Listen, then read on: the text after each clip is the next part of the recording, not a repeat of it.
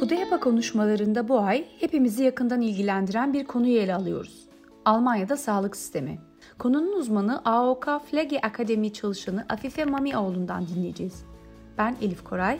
Hepinize keyifli bir konuşma dilerim. Ve sözü Afife Hanım'a bırakıyorum. Buyurun Afife Hanım. Hoş bulduk. Çok teşekkürler.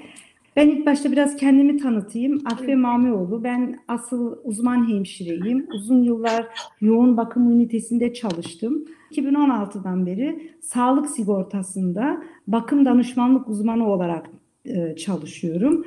Bugünkü konumuz sağlık sigortası.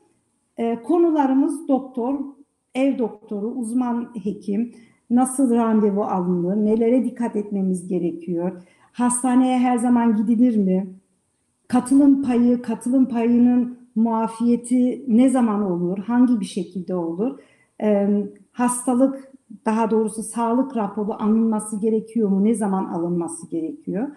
Direktmen konumuza girelim. Sağlık sigortası Almanya'da sağlık e, sosyal güvenlik sistemi var. Bu sosyal güvenlik sistemi Bismarck döneminde kurulmuştur. Yasal olarak her çalış, e, çalışan için e, gereklidir ve bir mecburi sigorta sigortalardır. Sosyal güvenlik sisteminin beş ana unsuru vardır. Hastalık sigortası kap, kap, e, kapsa, e, kaplıyor, kaza sigortasını kaplıyor, emeklilik sigortasını kaplıyor, işsizlik sigortasını kaplıyor ve bakım sigortasını kaplıyor. Hastalık, kaza ve emeklilik sigortası e, arka arkaya tarihlere baktığımız zaman Bismarck döneminde kurulmuştur. Onun sonrasından bu işsizlik sigortası e, var olmuştur. Çok sonradan Ocak ayında 1995'te de bakım sigortasını kurdular. Bu sigortada mecburi bir sigorta aynı sağlık sigortası gibi her ay kazanca göre aylığımızdan kesiliyor. Ee, sağlık sigortası hastalık ve hamilelik sürecince kişilere maddi yani finansal yönde destek veriyor. Bunun bu ne demek oluyor? Yani siz hastalandığınız zaman ve hamileliğin bir döneminde ve hamilelik sonrasında bir döneminde size e, belirli bir miktar para ödeniyor. Yasal çalışanlar belirli bir e, miktar kazandığı zaman şu an Almanya'da bu 500 euro e, üzerinden yani fazla olduğu zaman e, otomatikmen yasal olarak zorunlu sigorta e, zorunlu sigorta olması gerekiyor. Bakın hı hı. yani eğer kadroluysanız bu e, yıllık gelir kazancınızın belirli bir gelirin üstünde ise e, siz kendiniz özel sigortada yaptırabilirsiniz. Eğer siz çalışmıyorsanız, daha doğrusu sizin ailenizden birisi çalışmıyorsa, e, sağlık sigortasında aile sigortasını kapsayan bir bölüm var. Yani diyelim ki e, siz eş olarak, bayan veya erkek bu fark etmiyor, siz eş olarak çalışmıyorsunuz ve evde daha iki tane çocuğunuz var. E, onlar e, zaten küçük çalışmıyor, okula gidiyorlar. Siz kendiniz eşinizin üzerinde aile olarak sigortalı oluyorsunuz. Sigortanıza bildiriyorsunuz, bu otomatikmen oluyor. Yani herkes istediği gibi istediği sigortayı tercih edebilir. Sigortalarınızı da istediğiniz gibi değiştirebilirsiniz. Tabii e, istediğiniz gibi değiştirebilirsiniz dediğim zaman belirli bir geçiş süresi var. Bu da genelde sigortalar arasında 3 ay oluyor. E, primlerin miktarına göre e, sigortaların e, geliri daha doğrusu e, ona göre prim ödüyorsunuz. Sağlık sigortası neyi kapsıyor? Tıbbi olarak yani doktorda, hastanede muayene ve tedavi olduğunuz zaman masraflarını karşılıyor. İlaç masraflarını karşılıyor. Hasta maaşı bağlanıyor. Erken tespit muayeneleri ve önleyici programlar sunuyor. Sağlığınızın geliştirmek için önleyici programlar sunuyorlar.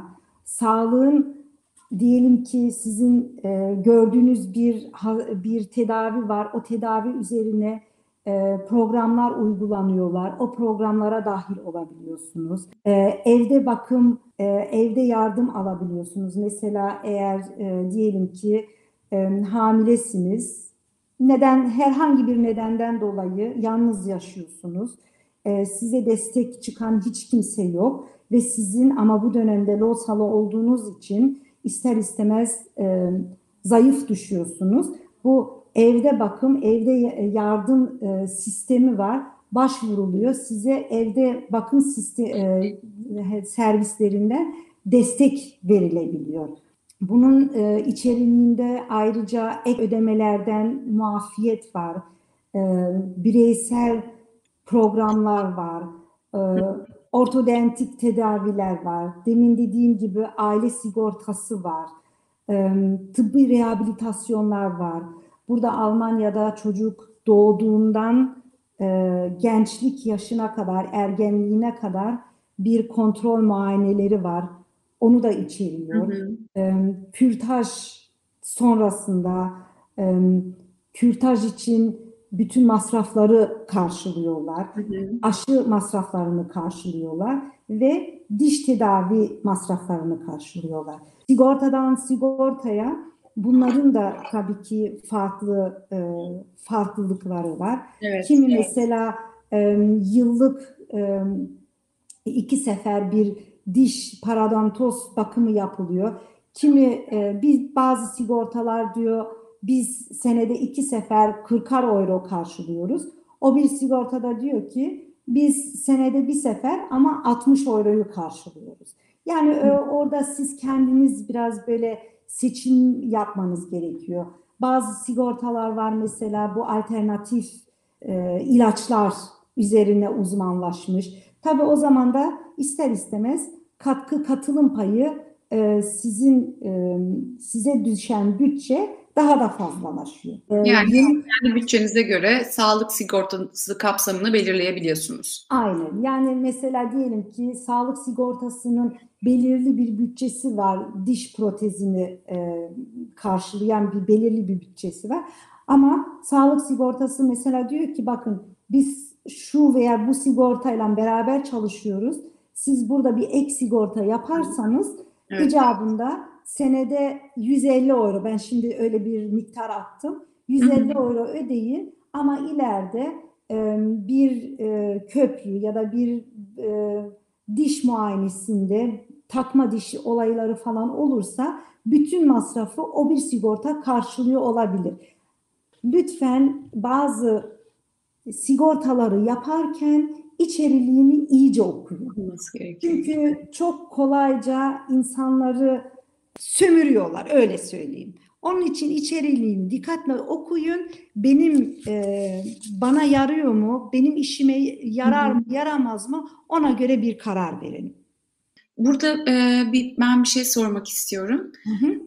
E, mesela çocuk sağlığıyla ilgili olan her şeyi ücretsiz olarak karşılıyor ama değil mi? Yani mesela evet. belki diş protezini karşılamayabilir ama çocuk sağlığıyla ilgili olan ortodontik tedavi vesaire hepsini e, bu genel e, sağlık sigortaları sanırım karşılıyor çocuklarla ilgili. Şimdi bu ortodontik tedavileri evet birçoğunu karşılıyor ama her zaman kendinizin bir ödeme katkı payı vardır şu bu bu katkı payını siz ödüyorsunuz.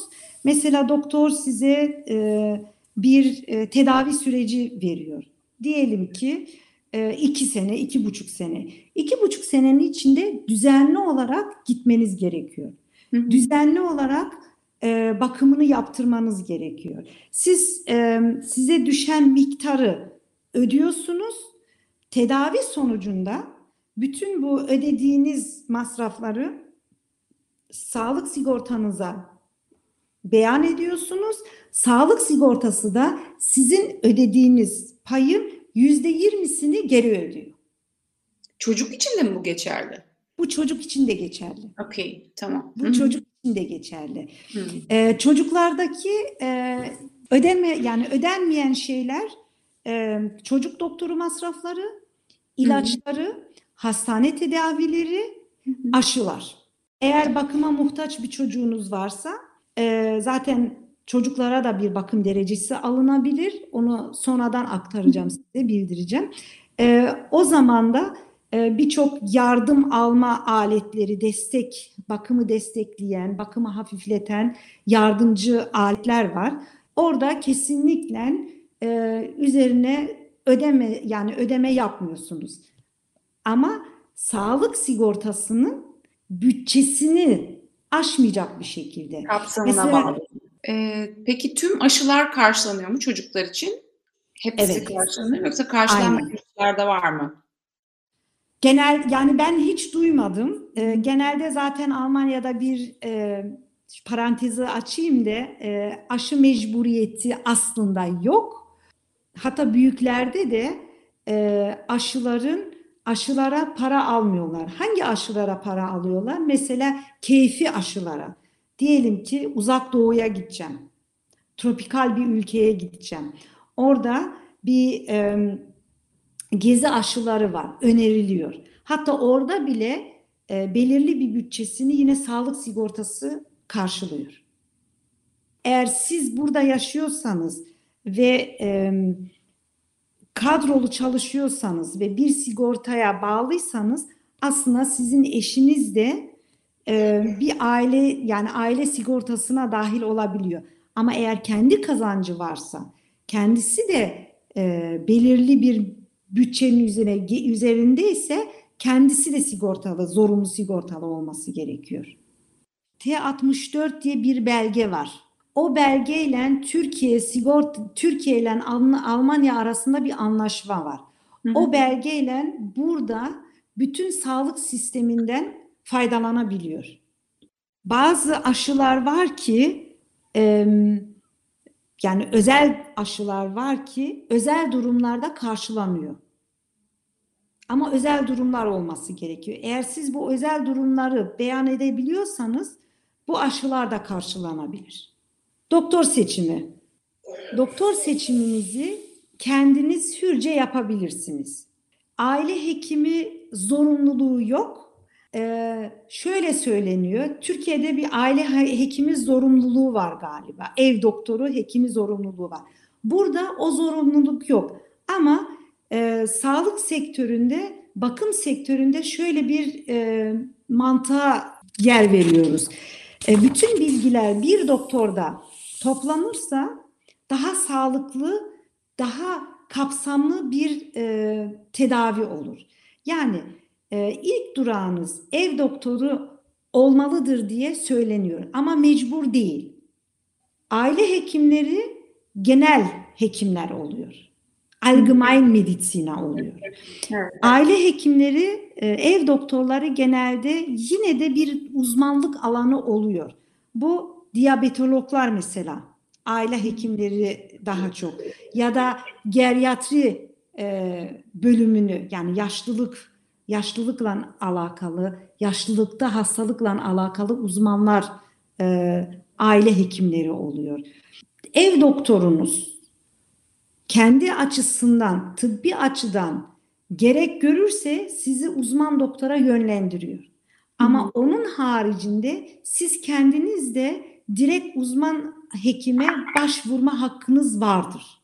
Ya da siz kendiniz de talep edebilirsiniz. Hastanedeki e, hastanedeki doktorlar yani uzman doktorlar mesela bir endoskop gastroenterolog dediğimiz e, doktorlar bir e, mesela bir uroloğa gidebilirsiniz. Kendiniz randevu alıp da. Ama dediğiniz gibi bir kadın doktoruna mesela gidebilirsiniz. Ama e, sizin dediğiniz gibi bir kalp doktoruna gittiğin zaman çünkü bir aile hekiminin, bir ev doktorunun bir genel bilgisi var. Eğer o kalpte gerçekten olumsuz bir durum, bir vaka hissederse mesela bir E- EKG yazdığında anormal bir e, bir sonuç alırsa veyahut da e, nefes alıp vermekte e, nefes alıp verirken e, akciğerde bir hırlama duyarsa o bir e, akciğer doktoruna yöneltir. Bir kalp doktoruna yöneltir. Çünkü o Überweisungların üzerinde şöyle bir şey var. Tam olarak ev doktoru neyi gördü, ne istiyor? Şöyle bir şey de var. Sağlık sektöründe fazla doktora gidiliyor diye bir e, bir deyim var ve bu gerçekten doğru bir doğru bir deyim. Bu tabii ki ne oluyor? Sağlık e, sigortasının bütçesini zedeliyor. Ondan da diyor ki bir doktorda, aile doktorunda e, toplansın, aile doktoru bir baksın ilk başta, ondan sonra uzmanlara yönel, yönelsin. Randevuları da bu zamanlarda daha top, daha çok dijital olarak yapıyorsunuz. Yani telefonla veyahut da online e, sitelerine giriyorsunuz, sitelerinden randevu alabiliyorsunuz. Ama her zaman Almanya'da şöyle bir kanun vardır. Acil durumlarda randevusuz doktora gidebilirsiniz. Ya, ama e, hastayı geri çevirme e, çevirme olayı Almanya'da kanunen aslında yasak. E, bunu doktor karar buna doktor karar veriyor. Eğer kağıdın üstünde acilen sito yani e, tıp dilinde sito yazıyorsa randevuyu öne alması gerekir. Yani gerçekten sizin sağlığınızı tehlikeye atacak bir durumsa zaten doktor e, ya kendisi ya da hemşiresi arar bir randevu alır zaten. ya da sizi direktmen hastaneye yönlendirir. Hastanelere e, ilk yardıma acil durumlarda gidilir. Acil servise gelinir. Veyahut da doktor havale ederse gidebilirsiniz. Hastane tedavisi, bakımı, yatak masrafı ve yemek içecek giderleri tümü sağlık sigortasından karşılanıyor. Ama bir ek ücret var. Bu da günlük 10 euro katkı payı var. Bunu e, acil servise giderseniz de birkaç saat muayene olsanız da bu 10 euroyu e, ödemeniz gerekiyor. E, ambulans çağırdığımız zaman ücret ödeniyor mu? Ambulans evet, ücret ödeniyor. ödeniyor. Bazı bazı hastalıklarda mesela eğer yaşlı bir hastanız varsa ve ek ödemeyden e, muvaffaksa yani ödemiyorsa o kendine düşen payı hiçbir şey ödemiyor. Şimdi katılım payı. E, gelire göre katılım payından e, muaf olabilirsiniz. Katılım payı reçetelerde geçiyor. Bu hastanelerde işte geçiyor. Onun haricinde farklı ilaçlar almakta da geçiyor. Yani daha çok bu katılım payı reçeteyle hastanede e, bu e, yatım yatma parası ya da bir giriş yapma parasıyla alakalı. Bu katılım payının sizden alınmaması için belirli bir bütçenin altında kazancınız olması gerekiyor. Bu bütçenin altında kazanıyorsanız bunu sigortaya beyan ediyorsunuz. Bu onlar hesaplıyorlar. Diyorlar ki evet doğru e, geliri çok az.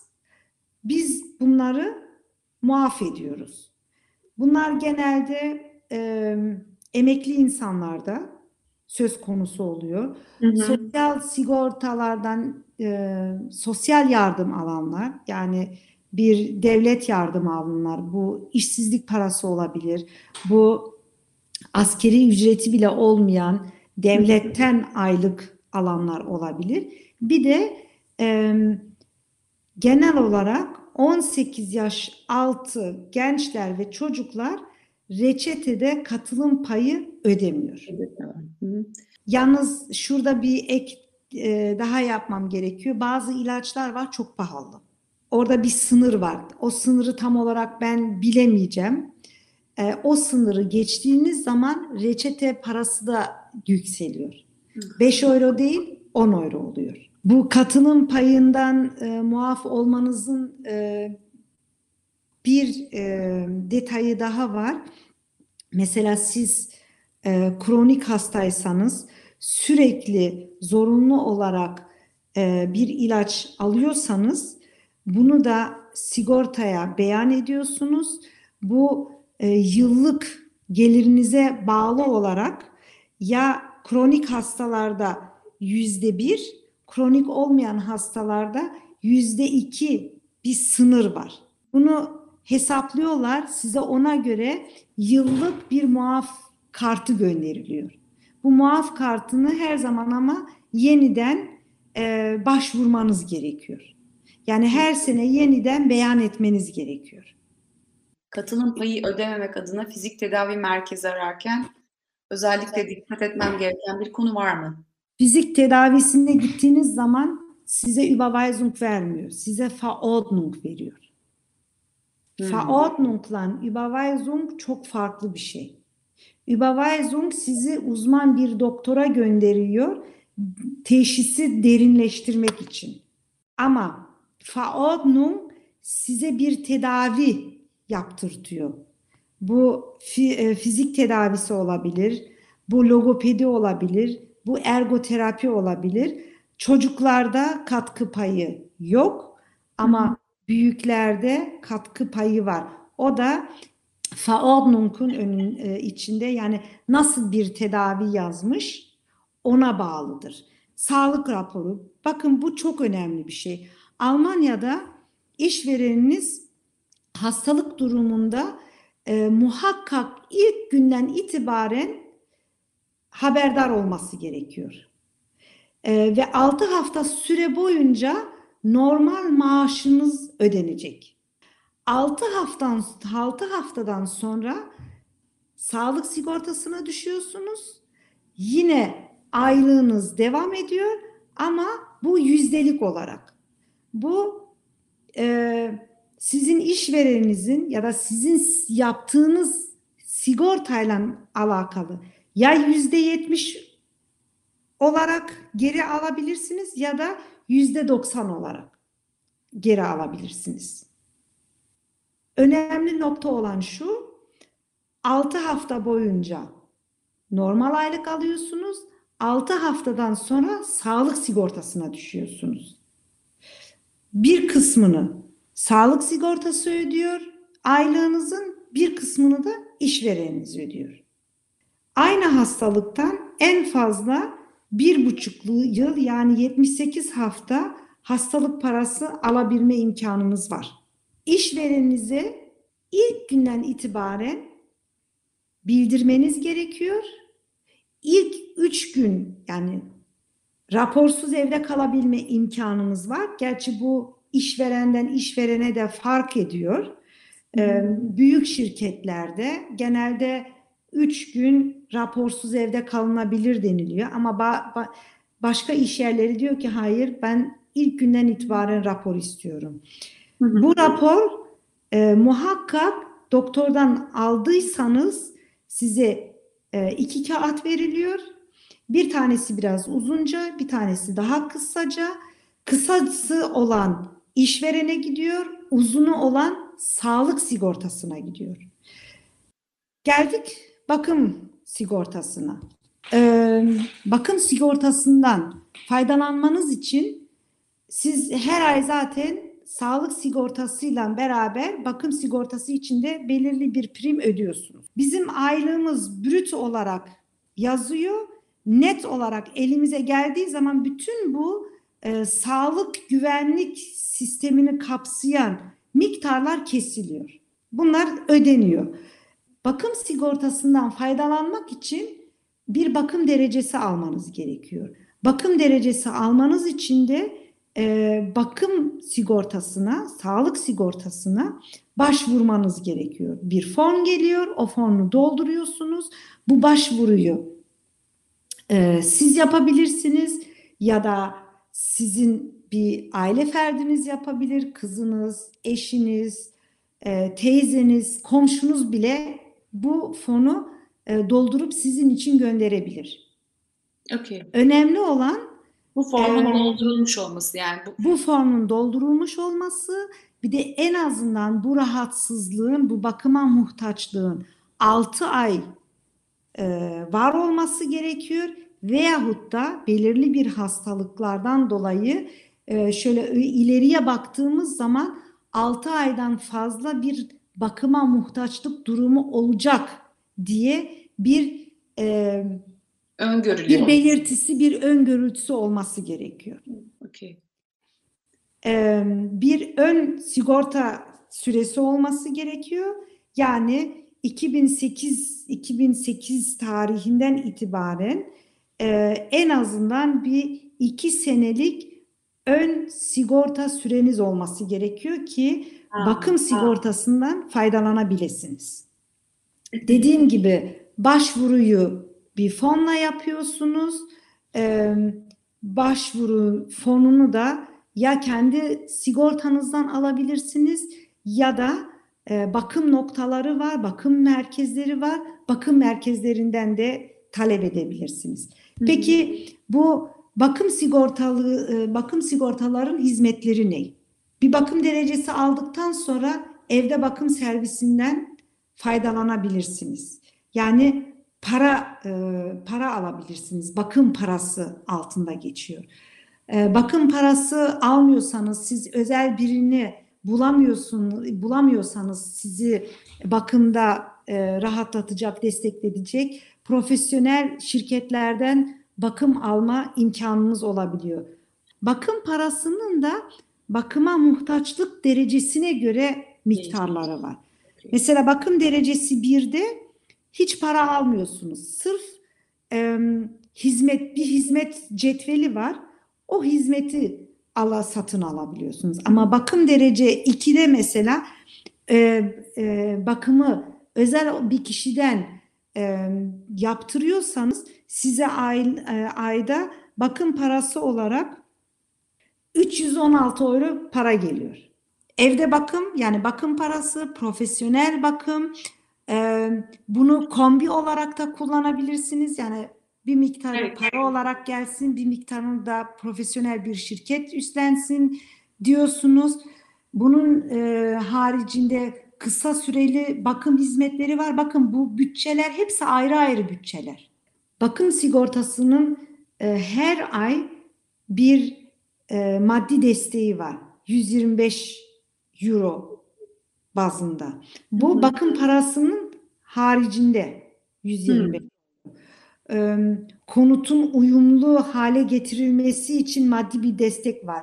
4000 euroluk. Kullanılacak yardımcı bakım araçları var. Bu eldiven olabilir, bu desenfekt, el desenfekti, yüzey desenfekt ilaçları olabilir ya da bir e, tek kullanımlık önlükler olabilir. Bunu siz kendiniz paket olarak seçebiliyorsunuz.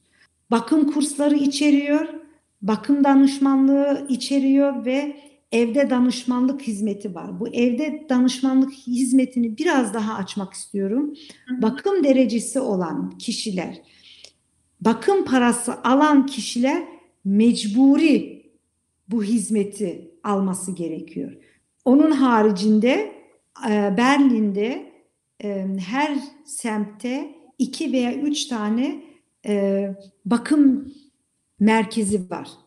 Bu bakım, bakım merkezinde sizi yönlendiriyorlar, sizi aydınlatıyorlar, size yol gösteriyorlar. Bunun haricinde bu demin dediğim 125 euro çapında Berlin'de geç bu senenin başından itibaren yeni bir e, karar çıktı ve birinci ayın birinden itibaren yürürlüğe girdi.